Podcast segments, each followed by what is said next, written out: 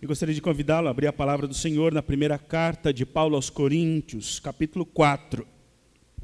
Primeira carta de Paulo aos Coríntios, capítulo 4. A palavra do Senhor é, nos ajuda a pensar nesse tempo de transição. Sabemos que não há, definitivamente não há nada místico que faça desse período de transição é, do ano alguma coisa que vá fazer diferença na sua vida, de definitivamente não vai. Talvez você já comprou alguma roupa de alguma cor específica, já está pensando em algum patuá, alguma coisa aí. E tristemente, queria te informar que isso não vai mudar muita coisa na sua caminhada. Né? O que precisa ser novo é a disposição do coração para que coisas novas aconteçam na nossa caminhada. Né? Mas esse texto nos convida à reflexão, o modo com que nós precisamos olhar para nós mesmos e para, para o mundo que está à nossa volta. Embora o subtítulo fale sobre ministros de Cristo e alguns usam esse texto exclusivamente para falar dos ministros de Cristo, ele fala da igreja de Cristo, como ela deve ver aqueles que servem, e propriamente a nossa ênfase aqui hoje, como nós precisamos olhar para dentro do nosso coração e como precisamos servir ao Senhor a partir disso. Assim, pois, importa que todos nos considerem como ministros de Cristo, encarregados dos mistérios de Deus. Ora, Além disso, o que se requer desses encarregados é que cada um deles seja encontrado fiel. Mas a mim pouco importa ser julgado por vocês ou por um tribunal humano, nem eu julgo a mim mesmo, porque a consciência de que a consciência não me acusa de nada, mas nem por isso me dou por justificado, pois quem me julga é o Senhor. Portanto, não julguem nada antes do tempo até que venha o Senhor, o qual não somente trará à plena luz as coisas ocultas das trevas, mas também manifestará os desígnios dos corações, e então cada um receberá o seu louvor da parte de Deus. Paulo está dizendo: é, pouco importa quem me julga, eu ser julgado é, por vocês ou por um tribunal humano, é, eu também não me julgo, mas Deus me julga é, diante de Deus, e é isso a, a, o tema da nossa fala, é o que mais importa é esse Deus que nos julga, ou quem nós somos diante de Deus. Isso é o que mais importa na nossa vida, na nossa caminhada como povo de Deus, e o que vai fazer diferença, que já faz diferença na nossa vida, e o grande diferencial na sua vida no próximo ano, não é o que os outros pensam sobre você, não é nem o que você pensa sobre você, é o que Deus pensa sobre você o quem é você diante de Deus. Nós vivemos num mundo onde as rotulações são muito comuns. É muito comum os diagnósticos e todo mundo está apto a diagnosticar, a fazer um raio-x da pessoa, da personalidade, do jeito. É, é impressionante a rapidez ou a habilidade que nós achamos que temos para dar diagnósticos ou para rotular as pessoas. Eu atendi no estágio, na clínica, na faculdade, um senhor que, enquanto preenchia os papéis, tudo direitinho, ele já me disse: Eu tenho. Né, eu tenho, não estou com isso, eu já tenho, né, eu já assumi para a minha vida, eu tenho síndrome do pânico. Eu continuei preenchendo os papéis e perguntei de onde ele tinha esse diagnóstico. Ele me disse que algum dia, passando mal, com alguma crise de ansiedade, alguma coisa, ele precisou ir ao médico e um clínico geral disse para ele que ele tem síndrome do pânico.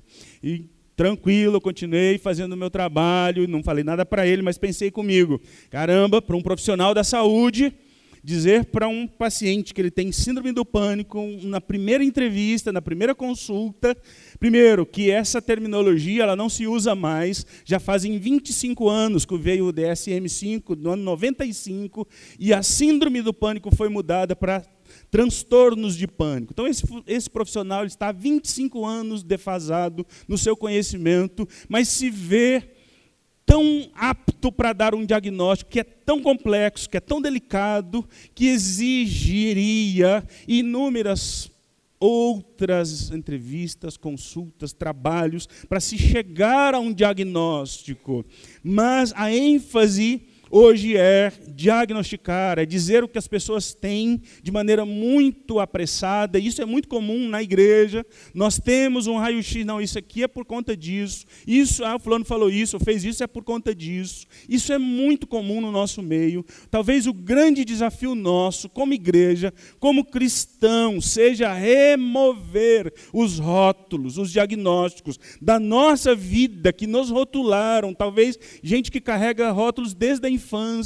É tempo de remover tudo isso e redescobrir quem somos à luz do Evangelho de Jesus Cristo. Se você tem a facilidade de traçar diagnósticos, porque é, é até engraçado na psicologia, e a professora desconstrói duramente isso, cuidado com o que você vai dizer para os outros, porque as pessoas assumem para si, eu tenho isso.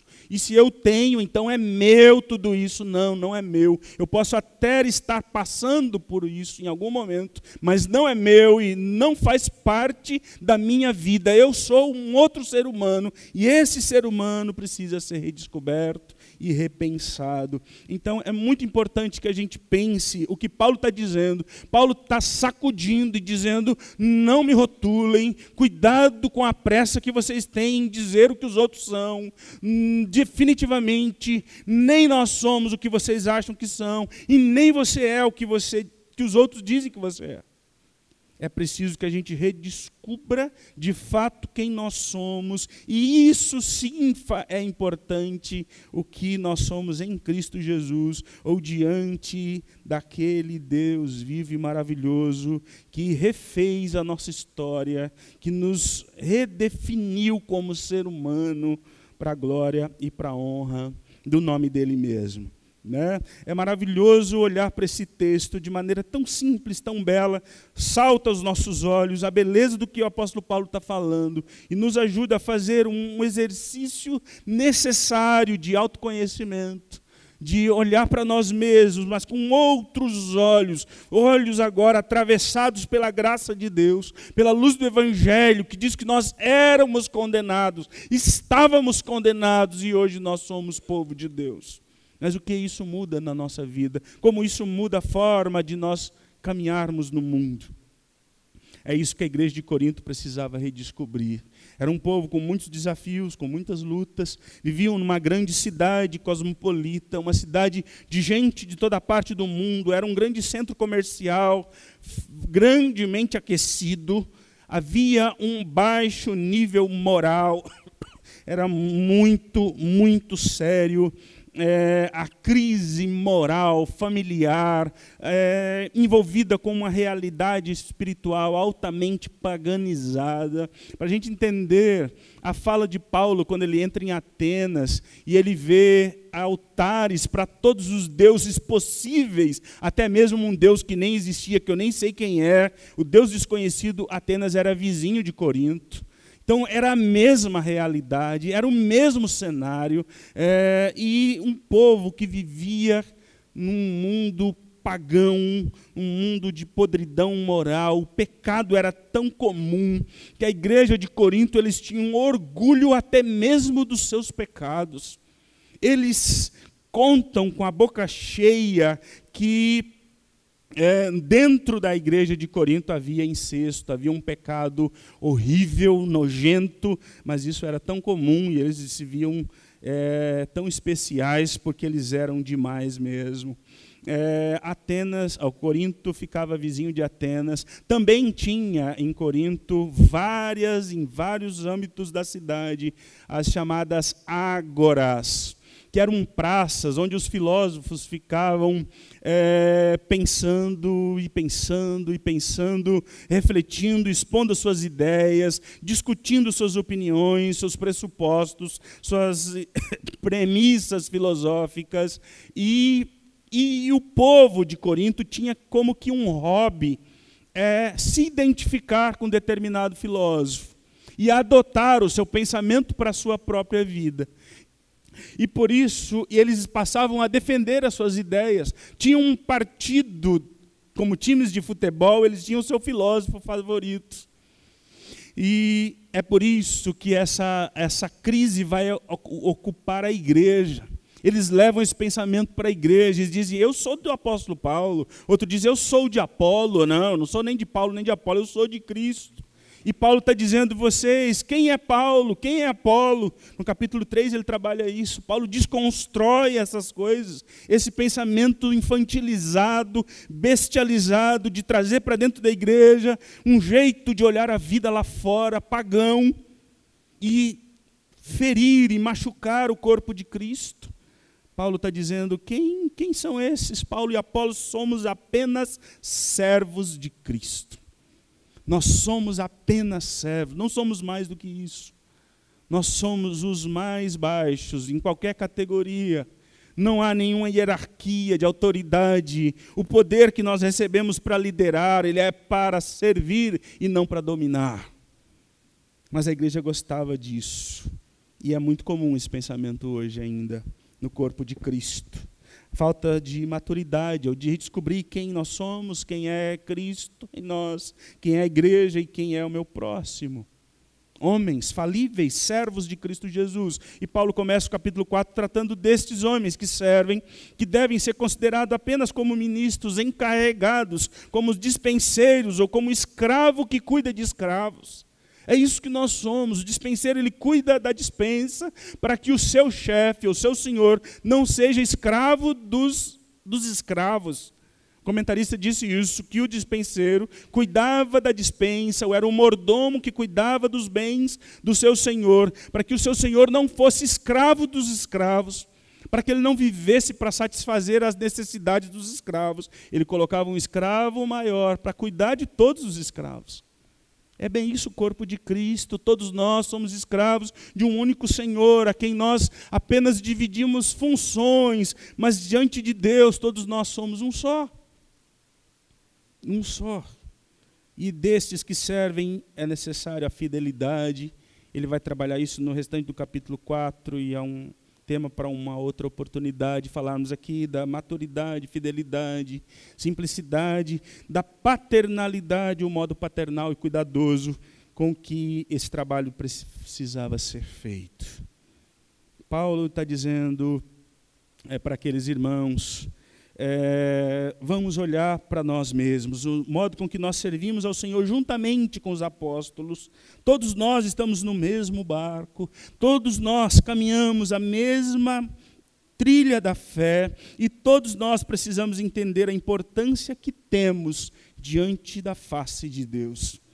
E aí ele diz para nós o que de fato mais importa na nossa vida, e essa é uma oportunidade para nós pensarmos ou repensarmos quem somos à luz de um novo ano que começa, de um ano que se fecha.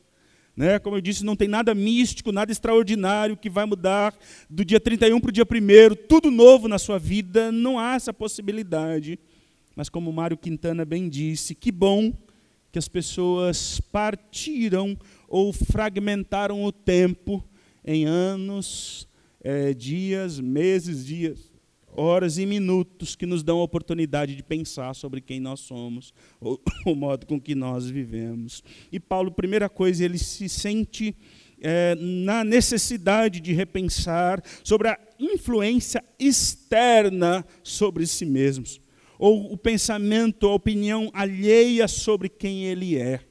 E é muito importante que a gente olhe para nós dessa maneira, ou nos ajude a nos posicionar num mundo que é uma vitrine, vivemos expostos, vivemos uma parte cada vez mais a nossa intimidade. Já tem um pensador brasileiro que tem falado sobre a estimidade, não mais intimidade, porque está tudo a céu aberto, está tudo exposto, está tudo compartilhado. É, como viver diante de um olhar externo para a nossa vida, para o nosso coração, para a nossa forma de andar. Paulo é aquele que diz, quando ele disse, eu preciso pensar sobre a influência externa sobre mim mesmo, quando ele fala é, no versículo 2, ora, além disso, o que se requer desses é que cada um seja fiel, mas a mim pouco importa ser julgado por vocês ou por um tribunal humano.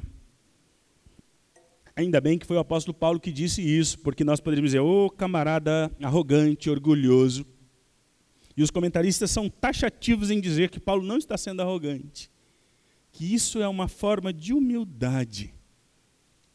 Paulo está dizendo: eu sei que, como parte de uma comunidade, a minha vida é sua vida, que nós vivemos como irmãos em Cristo Jesus e que aquilo que fazemos, falamos, interfere sim, nós prestamos contas como família da fé, mas não é o que os outros pensam sobre nós que deve definir a nossa vida ou a forma com que nós vivemos, que criamos nossos filhos, que investimos o nosso dinheiro, que fazemos o nosso trabalho. Não podemos viver uma vida de duplicidade, o que leva a uma vida de hipocrisia, querer agradar os outros.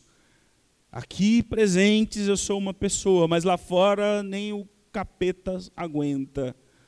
Esse tipo de ética é, fragmentada, onde na vida pública é uma coisa, na vida privada é um monstro, é um demônio. Isso o Evangelho precisa desconstruir de uma vez por todas. Paulo diz para nós em outro texto que ele serve a Deus de consciência limpa diante de Deus e dos homens. Que necessidade para nós é, a importância de entender que a nossa vida se dá diante de um Deus que nos vê por inteiro, por completo, mas diante do povo de Deus no mundo. Não pode ser a opinião alheia que deve direcionar a nossa vida. Claro que nós vivemos em comunidade, prestamos conta, mas não podemos cair no perigo de viver para agradar os outros buscando a aprovação dos outros, o que os outros pensam, o que os meus pais pensam, de gente que vive escravo num fardo pesado, medo de perder a aprovação de algum sentido. Esse pensamento leva à hipocrisia, uma vida dúbia, uma ética para frente das pessoas e uma outra completamente diferente quando se está sozinho ou longe da igreja. Vivemos em uma sociedade que sofre para viver numa ditadura da aparência. Uma ditadura da aparência. É necessário que a gente entenda a importância do olhar do outro sobre nós, mas não é isso que define a nossa vida. As redes sociais são uma súplica pelos likes, pela aprovação, a crise da relevância, da aceitação. Mas não aceite os rótulos, os diagnósticos de quem às vezes nem te conhece. Quem de fato nos conhece é Deus. Só Ele sabe quem somos. Uma pesquisa americana chegou a uma conclusão um tanto desafiadora para nós de que as pessoas mais perigosas para a sociedade são as pessoas com a autoestima elevada. Pessoas que se acham demais. Pessoas que, se, que olham para os outros de cima para baixo. Gente que tem a capacidade de emitir o seu pensamento, o seu julgamento sobre tudo e sobre todos. Gente que tem uma opinião formada sobre tudo Gente que gosta de falar depois de todo mundo para dar a sua opinião sem questionamento. Gente que vive emitindo rótulos e diagnósticos. Gente que tem uma tamanha dificuldade de olhar para dentro de si, mas tem uma facilidade enorme em olhar para os outros e dizer o que elas são. Pessoas com autoestima elevada são as mais perigosas para a sociedade. E, e, essa pesquisadora disse que muitas dessas pessoas elas são fabricadas no dia a dia. Quando fulano comete um crime e a gente diz, coitado, ele estava fazendo isso porque não estudou. Coitado, é tão, tão baixa autoestima, tantas dificuldades, e aí nós temos pena. Temos dificuldade em falar a verdade. Não teve oportunidade de estudar, não tem uma profissão. Ou também quando nós dizemos para as pessoas: olha, você é demais, hein? Você é incrível, você é extraordinário. Esse tipo de pensamento cria monstros, sociopatas, gente que se acha demais, que precisa se redescobrir à luz de quem nós somos em Cristo Jesus. Domingo passado a gente falava na escola dominical sobre a egolatria, adoração do ego, adoração de si mesmo, gente que vê o mundo como uma extensão dela mesma, gente que não consegue ver nada além do seu próprio umbigo, gente que está sempre certa e pronto, final, que faz até do trabalho na igreja, do serviço para Deus, um plano de carreira uma plataforma para a sua própria glória e não para a glória de Cristo. E aí Tim Keller diz: se o Deus que você adora, se ele não discorda de você em algum momento, é bem provável que você esteja adorando não a Deus, mas uma, uma, como ele disse, uma versão idealizada de você mesmo. Se a adoração sua é um Deus que está satisfeito com você sempre, que está tudo certo, é bem provável que você esteja adorando a você mesmo. E é necessário que eu redescubra quem eu sou diante de Cristo, Jesus. O cuidado em elevar a autoestima das pessoas, sem que elas entendam quem de fato são, pecadoras, miseráveis, que precisam ser transformados à luz do Evangelho. Talvez um bom elogio deveria ser dado. É, você é uma pessoa maravilhosa à luz da graça de Deus. Ou Deus tem feito de você uma pessoa especial na minha vida em algum momento. É, ou Deus faz da sua vida bênção na minha vida. Mas tudo por conta de Deus e não por conta de você mesmo. É tempo da gente redescobrir quem nós somos, não na opinião alheia, mas diante de fato que Paulo agora olha não para a opinião externa, mas a opinião interna, a sua própria razão ou a sua autoconsciência. Quando ele diz: Eu não me julgo nem por vocês, nem por um tribunal humano, nem eu mesmo me julgo. Ele está dizendo: Nem eu julgo a mim mesmo. A autoconsciência era a grande é, preciosidade na filosofia grega. Sêneca, Platão diziam que um homem que tem uma autoconsciência, ele é um ser elevado, ele é um ser privilegiado, abençoado, em todos os sentidos de prosperidade. O apóstolo Paulo está dizendo: não. Eu não tenho capacidade de julgar a mim mesmo, porque o meu GPS está desconfigurado. Eu não sei quem eu sou. A maneira com que eu olho para mim é defasada. Ora como o pior dos seres, ora como o melhor deles. E alguém disse que o diabo é especialista em fazer com que as pessoas se vejam como o pior das pessoas ou como a melhor delas. E só o Evangelho nos dá equilíbrio sobre quem de fato nós somos. Sem Cristo Jesus, nós não somos capazes de olhar para nós entender quem nós somos. Sem Cristo Jesus, o homem só consegue ferir a si mesmo, se perder ainda mais, ter um olhar defasado, perdido. O apóstolo Paulo não tinha nenhuma prepotência, nenhuma arrogância. Quando ele diz, nós somos ministros do Evangelho, embora ministros hoje é uma palavra tão bonita. Ministros no grego, Paulo está usando não uma palavra que é tão usada no Novo Testamento, diáconos, como servos, ele está usando ministros no grego peretes, que dá a ideia de remador de baixo. Literalmente a tradução é remador de baixo. Daquelas os escravos que remavam em fila até a morte, até a exaustão no porão de navios. Quem assistiu Ben-Hur aí lembra dessa cena. É muito isso. Quem nós somos? Nós somos escravos que nem aparecem, escravos que servem uma causa muito maior onde cada remada minha é tão insignificante, não é pela minha força, pela minha capacidade, não é, sozinho eu não faço nada, não há nenhuma glória no que faço, somos apenas vasos de barro, portadores do Evangelho. Os escravos eram até elite perto destes remadores. Platão e Sêneca tratavam sobre o autoconceito da autoconsciência, da razão. Mas Paulo vai nos ensinar que nós não conseguimos nem julgar a nós mesmos. O ser humano tem suas faculdades mentais afetadas pelo pecado e a resposta para suas angústias não estão em si mesmos. A autoajuda vai dizer que todas as respostas que você precisa estão dentro de você. E o filósofo já disse: conhece-te a ti mesmo, e conhecer a mim mesmo é ver o, o porão sombrio do pecado, um labirinto escuro de perdição. Mas nós precisamos encontrar em Cristo Jesus uma aferição mais prudente de quem nós somos.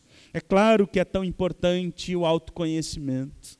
É fundamental que você saiba quem você é, os seus pontos fortes, a sua singularidade, a sua dignidade que você tem como ser humano amado por Deus, pela sua família, a importância sua no seu trabalho. É fundamental, porque nós vivemos num mundo que as pessoas nos diminuem todo dia. Pessoas que não sabem quem são, não sabem a razão do que fazem, não veem beleza naquilo que fazem, acham que não tem importância cuidar de uma casa, educar um filho, construir um prédio, qualquer coisa. Tem profissões mais notáveis, mais dignas, mais valorizadas, o que é uma tremenda tolice no nosso tempo, mas é assim que é. É preciso que eu e você, nas coisas mais básicas da vida, mais simples do dia a dia, você redescubra a beleza naquilo que você faz. De maneira tão especial, tão singular, ninguém faz aquele feijão que você faz só tem aqui na sua casa, isso é maravilhoso. É especial que a gente entenda quem nós somos. Habilidades forjadas numa vida profissional sofrida, numa experiência de uma caminhada dura. É preciso que você valorize o seu currículo e cuide dele, o seu nome, a importância do que você faz, porque ninguém vai fazer isso. Mas é preciso que você olhe também com humildade para áreas da sua vida que precisam ser repensadas.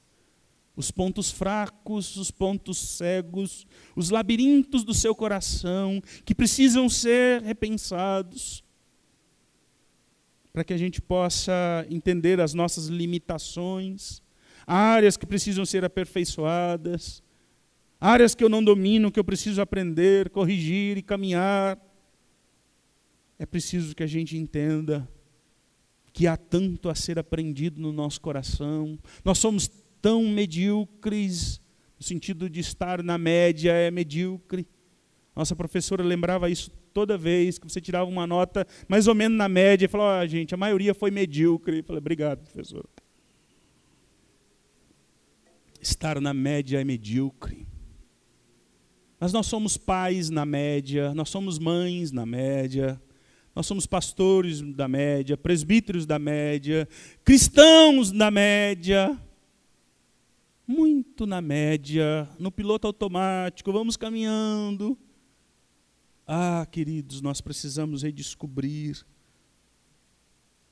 quem somos e o que nós fomos chamados para ser em Cristo Jesus. Eu não julgo a mim mesmo, porque eu sou incapaz disso, mas como eu preciso redescobrir quem eu sou. Talvez você não vê razão nenhuma da sua vida, da sua história, da sua profissão, da sua vida acadêmica. É um tempo de autoconhecimento. Mas, à luz da teologia da glória que o apóstolo Paulo tanto trabalhou, eu queria encorajá-lo ao autoconhecimento, mas eu queria encorajá-lo ao autoesquecimento. À luz da glória de Deus, o ser humano só tem que entender que ele não é nada. Que a sua função é de adorador, é de servo, o menor deles. Apóstolo Paulo falou isso em 1 Coríntios 4, versículo 9. Nós, nós nos tornamos espetáculo ao mundo. É isso que nós somos. Nós somos palhaços que o mundo ri de nós. Nós somos jogados na, na arena para dar alegria e prazer às pessoas que nos veem serem devorados. O apóstolo Paulo disse em 2 Coríntios que nós somos lixos do mundo, escória, vergonha de todos. E o mesmo apóstolo Paulo disse: ninguém pense além do que convém de si mesmo, ou considere os outros superiores a si mesmos. Talvez você esperaria palavras de autoajuda para te encorajar, para te dar um gás para começar o ano cantando pneu. Mas o apóstolo Paulo vai dizer que nós não somos tanto assim. Precisamos rever quem somos à luz do Evangelho, entender as áreas fragilizadas da nossa vida, para que na nossa fragilidade, Paulo diz: quando eu estou fraco, é que sou forte, para que a glória seja de Deus e não nossa. Então, se não importa o que os outros pensam de nós, a opinião externa, não importa a opinião interna, o que de fato importa, para encerrar, é a opinião eterna. E é isso que ele fala no versículo 5.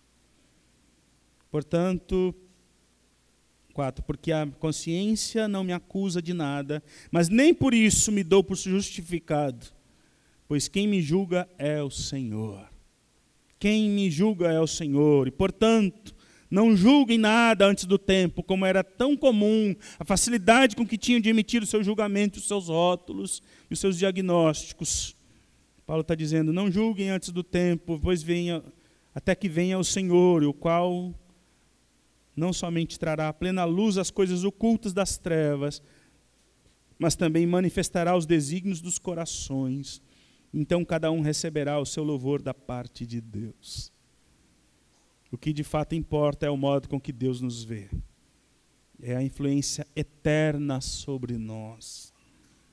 A consciência de Paulo não acusa de nada. Ele prefere deixar que o julgamento venha do Senhor. A sua própria consciência pode falhar. O julgamento que os outros fazem dele pode ser precipitado injusto.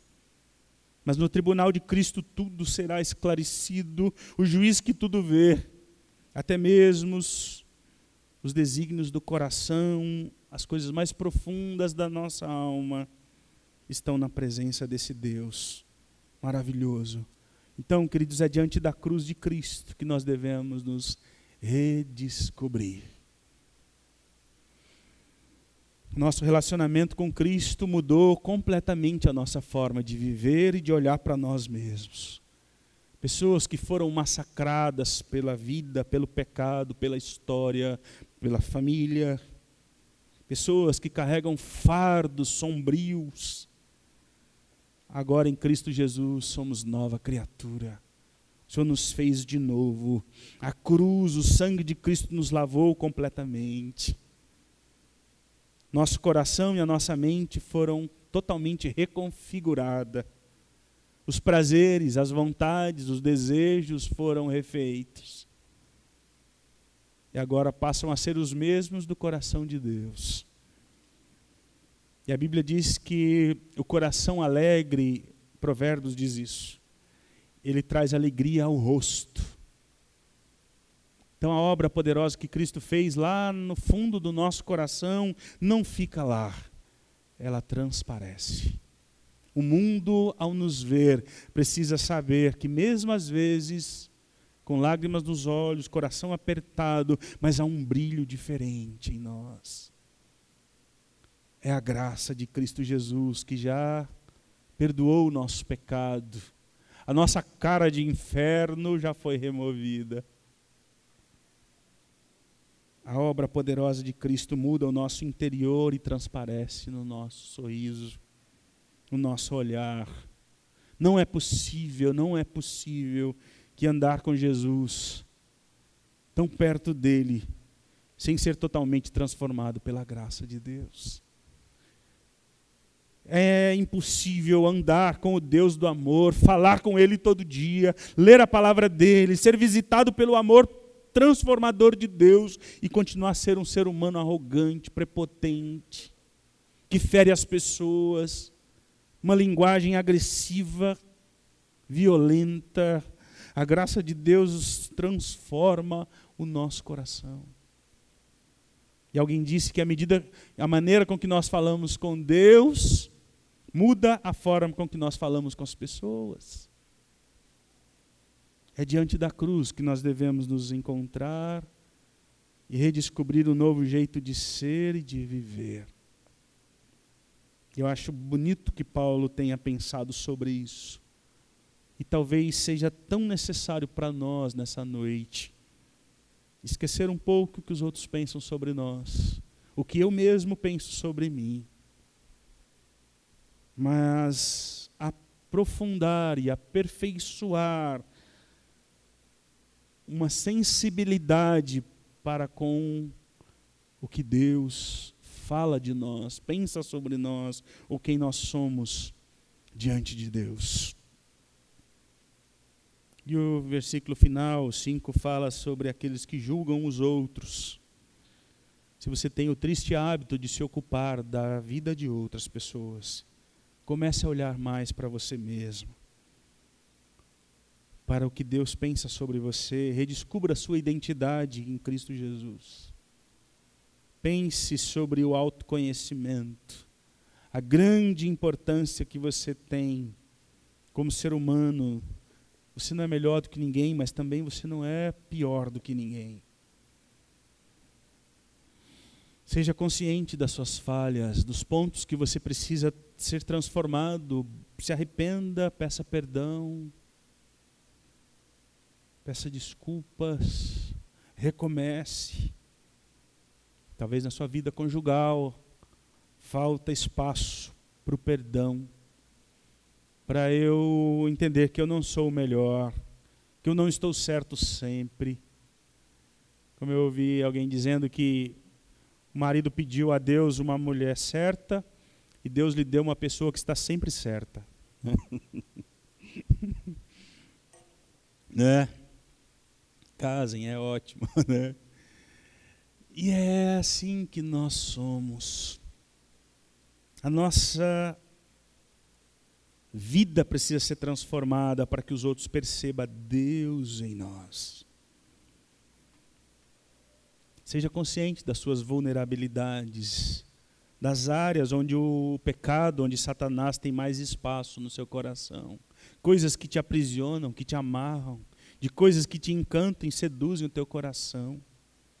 Lute com isso com mais seriedade no próximo ano. Todos nós temos pontos a serem desenvolvidos. Seja na vida prática, normal, do dia a dia, ou na vida com Deus. É preciso uma busca maior a Deus em oração, leitura e estudo sério das Escrituras Sagradas. Na prática da vida cristã, na evangelização, na vida de santidade.